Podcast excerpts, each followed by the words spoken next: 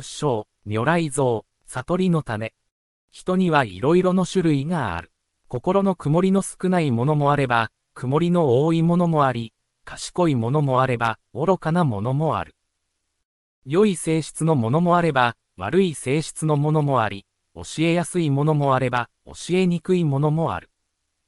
例えて言うと、青、赤、黄、白、色様々なハスの池があって、水中に生え、水中に育って、水の表面に出ないハスもあれば、水面にとどまるハスもあり、水面を離れて水にも濡れないハスもあるようなものである。この差別の上に、さらにまた、男、女、の区別があるが、しかし、人の本性として差別があるのではない。男が道を治めて悟りを得るように、女もまた道を治めれば、叱るべき心の道筋を経て、悟りに至るであろう。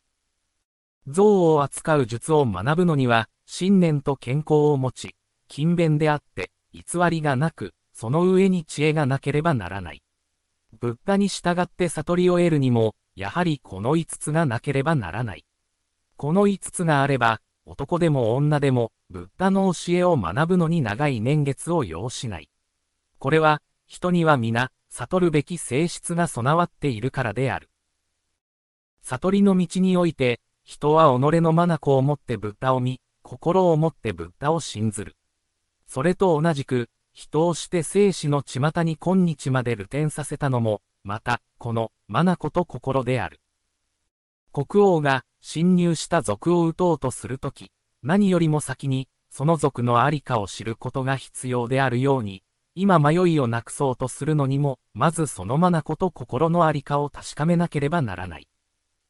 人が室内にいて目を開けば、まず、部屋の中のものを見、やがて窓を通して、外の景色を見る。部屋の内のものを見ないで、外のものばかりを見る目はない。ところが、もしもこの身の内に心があるならば、何よりも先に、身の内のことを詳しく知らなければならないはずであるのに、人々は身の外のことだけをよく知っていて、身の内のことについては、ほとんど何事も知ることができない。また、もしも心が身の外にあるとするならば、身と心とが互いに離れて、心の知るところを身は知らず、身の知るところを心は知らないはずである。ところが、事実は、心の知るところを身が感じ、身に感ずるところを心はよく知っているから、心は身の外にあるということもできない。一体、心の本体はどこにあるのであろうか。もともと、すべての人々が、初めも知れない昔から、棒の絆に縛られて、迷いを重ねているのは、二つの元を知らないからである。一つには生死の元である迷いの心を、自己の本性と思っていること。二つには、悟りの本性である正常な心が、迷いの心の裏側に隠されたまま、自己の上に備わっていることを知らないことである。拳を固めて肘を上げると、目はこれを見て心はこのことを知る。しかし、その知る心は、真実の心ではない。計らいの心は欲から起こり、自分の都合を計らう心であり、縁に触れて起こる心であって、真実の本体のない、移り変わる心である。この心を、実体のある心と思うところに、迷いが起こる。次に、その拳を開くと、心は拳の開いたことを知る。動くものは手であろうか、心であろうか、それとも、そのいずれでもないのか。手が動けば心も動き、また、心の動きに連れてても動く。しかし、動く心は、心の表面であって根本の心ではない。すべての人々には、症状の本心がある。それが外の因縁によって起こる迷いの塵のために覆われている。しかし、あくまでも迷いの心は銃であって、主ではない。月は、しばらく雲に覆われても、雲に汚されることもなく、また動かされることもない。だから、人は不動する塵のような迷いの心を自分の本性と思ってはならない。また、人は、動かず、汚されない悟りの本心に目覚めて、真実の自己に帰らなければならない。不動する迷いの心にとらわれ、逆さまの味方に追われているので、人は迷いの巷をさまようのである。人の心の迷いや汚れは、欲とその変化する外界の縁に触れて起こるものである。この縁の来ること去ることに関係なく、とわに動かず滅びない心。これが人の心の本体であって、また、主でもある。客が去ったからといって、宿屋がなくなったとは言えないように、縁によって生じたり滅したりする計らいの心がなくなったからといって、自分がなくなったとは言えない。外の縁によって移り変わる計らいは、心の本体ではない。ここに行動があって、太陽が出て明るくなり、太陽が隠れて暗くなるとする。明るさは太陽に返し、暗さは夜に返すこともできよう。しかし、その明るさや暗さを知る力は、どこにも返すことはできない。それは心の本性を、本体に返すより他に道はない。太陽が現れて、明るいと見るのも、ひとときの心であり、太陽が隠れて、暗いと見るのもひとときの心である。このように、明暗という外の縁に惹かれて、明暗を知る心が起こるが、明暗を知る心は、ひとときの心であって、心の本体ではなく、その明暗を知る力の根本は、心の本体である。外の因縁に惹かれて生じたり滅したりする善悪、愛憎の思いは、人の心に積まれた汚れによって起こる、ひとときの心なのである。煩悩の塵に包まれて、しかも染まることも、汚れることもない、本来正常な心がある。丸い器に水を入れると丸くなり、四角な器に水を入れると四角になる。しかし、本来、水に丸や四角の形があるのではない。ところが、すべての人々はこのことを忘れて、水の形にとらわれている。よしあしとみ、好む好まぬと考え、ありなしと思い、その考えに使われ、その見方に縛られて、外のものを追って苦しんでいる。縛られた見方を外の縁に返し、縛られることのない自己の本性に立ち返ると、身も心も何者にも遮られることのない自由な境地が得られるであろう。症状の本心とは、言葉を変えて言えば仏性である。仏性とは、すなわちブッダの種である。レンズを取って太陽に向かい、もぐさを当てて火を求めるときに、火はどこから来るのであろうか。太陽とレンズとは相隔たること遠く、脱することはできないけれども、太陽の火がレンズを円とし、もぐさの上に現れたことは疑いを入れない。また、もしも太陽があっても、もぐさに燃える性質がなければ、もぐさに火は起こらない。今、ブッダを生む根本である仏性のもぐさに、ブッダの知恵のレンズを当てれば、ブッダの火は仏性の開ける真の火として人々というもぐさの上に燃え上がる。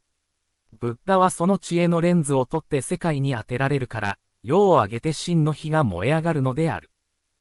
人々は、この本来備わっている悟りの仏性に背いて、煩悩の塵にとらわれ、物の良し悪しの姿に心を縛られて、不自由を嘆いている。なぜ、人々は、本来悟りの心を備えていながら、このように偽りを生み、仏性の光を隠し、迷いの世界にさまよっているのであろうか。昔、ある男が、ある朝、鏡に向かって、自分の顔も頭もないのに慌て驚いた。しかし、顔も頭もなくなったのではなく、それは鏡を裏返しに見ていて、なくなったと思っていたのであった。悟りに達しようとして達せられないからといって苦しむのは愚かであり、また、必要のないことである。悟りの中に迷いはないのであるが、限りない長い時間に、外の地理に動かされて、妄想を描き、その妄想によって迷いの世界を作り出していたのである。だから、妄想がやめば、悟りはおのずと帰ってきて、悟りの他に妄想があるのではないとわかるようになる。しかも、不思議なことに、ひとたび悟った者には妄想はなく、悟られるものもなかったことに気づくのである。この仏性は、尽きることがない。たとえ畜生に生まれ、餓鬼となって苦しみ、地獄に落ちても、この仏性は絶えることはない。汚い体の中にも、汚れた煩悩の底にも、仏性はその光を包み覆われている。昔、ある人が友の家に行き、酒に酔って眠っているうちに、休養で友は旅立った。友はその人の将来を気遣い、値の高い宝石をその人の着物の襟に縫い込んでおいた。そうとは知らず、その人は酔いから覚めて他国へとさすらい、移植に苦しんだ。その後、再びその旧友に巡り合い、お前の着物の襟に縫い込まれている宝石を用いよ。と教えられた。この例えのように、仏性の宝石は、むさぼりや怒りという、煩悩の着物の襟に包まれて、汚されずにいるのである。このように、どんな人でも、ブッダの知恵の備わらないものはないから、ブッダは人々を見通して。素晴らしいことだ、人々は皆、ブッダの知恵と功徳とを備えている。と褒めたたえる。しかも、人々は愚かさに覆われて、物事を逆さまに見、己の仏性を見ることができないから、ブッダは人々に教えて、その妄想を離れさせ、本来、ブッダと違わないものであることを知らせる。ここで言うブッダとは、すでになってしまったブッダであり、人々は将来まさになるべきブッダであって、それ以外の相違はない。しかし、なるべきブッダではあるけれども、ブッダとなったのではないから、すでに道を成し遂げたかのように考えるなら、それは大きな過ちを犯しているのである。仏性はあっても、収めなければ現れず、現れなければ道を成し遂げたのではない。昔、一人の王があって、多くの盲人を集め、象に触れさせて、象とはどんなものであるかを命名に言わせたことがある。象の牙に触れたものは、象は大きな人参のようなものであるといい、耳に触れたものは、扇のようなものであるといい、鼻に触れたものは、杵のようなものであるといい、足に触れたものは、臼のようなものであるといい、尾に触れたものは縄のようなものであると答えた。一人として像そのものを捉え得たものはなかった。人を見るのもこれと同じで、人の一部分に触れることができても、その本性である仏性を言い当てることは容易ではない。死によっても失われず、煩悩の中にあっても汚れず、しかも永遠に滅びることのない仏性を見つけることは、ブッダとダルマによるもののほかはでき得ないのである。このように、人には仏性があるというと、それは他の教えで言う、が、と同じであると思うかもしれないが、それは誤りである。が、の考えは執着心によって考えられるけれども、悟った人にとっては、がは否定されなければならない執着であり、仏性は開き表さなければならない宝である。仏性は我に似ているけれども、我あり、とか、我が物、とかいう場合の、が、ではない。我があると考えるのは、ないものをあると考える、逆さまの見方であり、仏性を認めないことも、あるものをないと考える、逆さまの見方である。例えば、幼子が病にかかって、医師にかかるとすると、医師は薬を与えて、この薬のこなれるまでは父を与えてはならないと言いつける。母は乳房に苦いものを塗り、子に父を嫌がらせる。後に、薬のこなれた時に、乳房を洗って、子の口に含ませる。母のこの振る舞いは、我が子を愛おしむ優しい心から来るものである。ちょうどこのように、世の中の誤った考えを取り去り、が、の執着を取り去るために、がはないと説いたが、その誤った見方を取り去ったので、改めて仏性があると説いたのである。が、は迷いに導くものであり、仏性は悟りに至らせるものである。家に小金の箱を持ちながら、それを知らないために、貧しい生活をする女を憐れんで、その小金の箱を掘り出して与えるように、ブッダは人々の仏性を開いて、彼らに見せる。それなら、人々は、皆この仏性を備えているのに、どうして、寄戦、貧富という差別があり、殺したり、欺かれたりするようないとわしいことが起こるのであろうか。例えば、宮廷に仕える一力士が、眉間に小さな金剛の珠玉を飾ったまま相撲を取って、その額を打ち、玉が肌絵の中に隠れて出来物を生じた。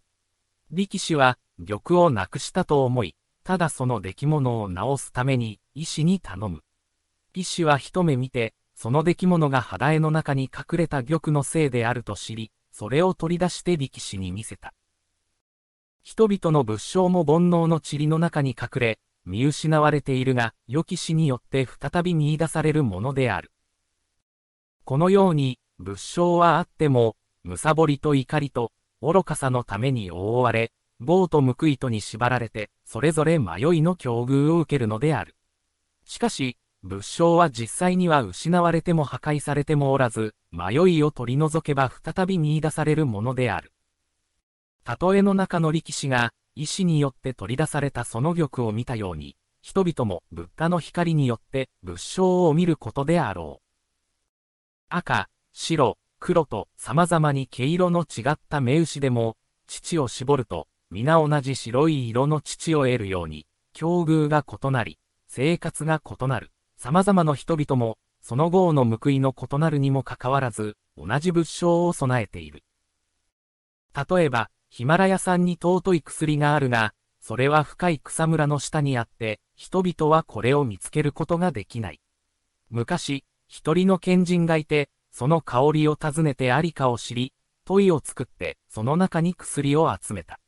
しかし、その人の死後、薬は山に埋もれ、問いの中の薬は腐り、流れるところによって、その味をことにした。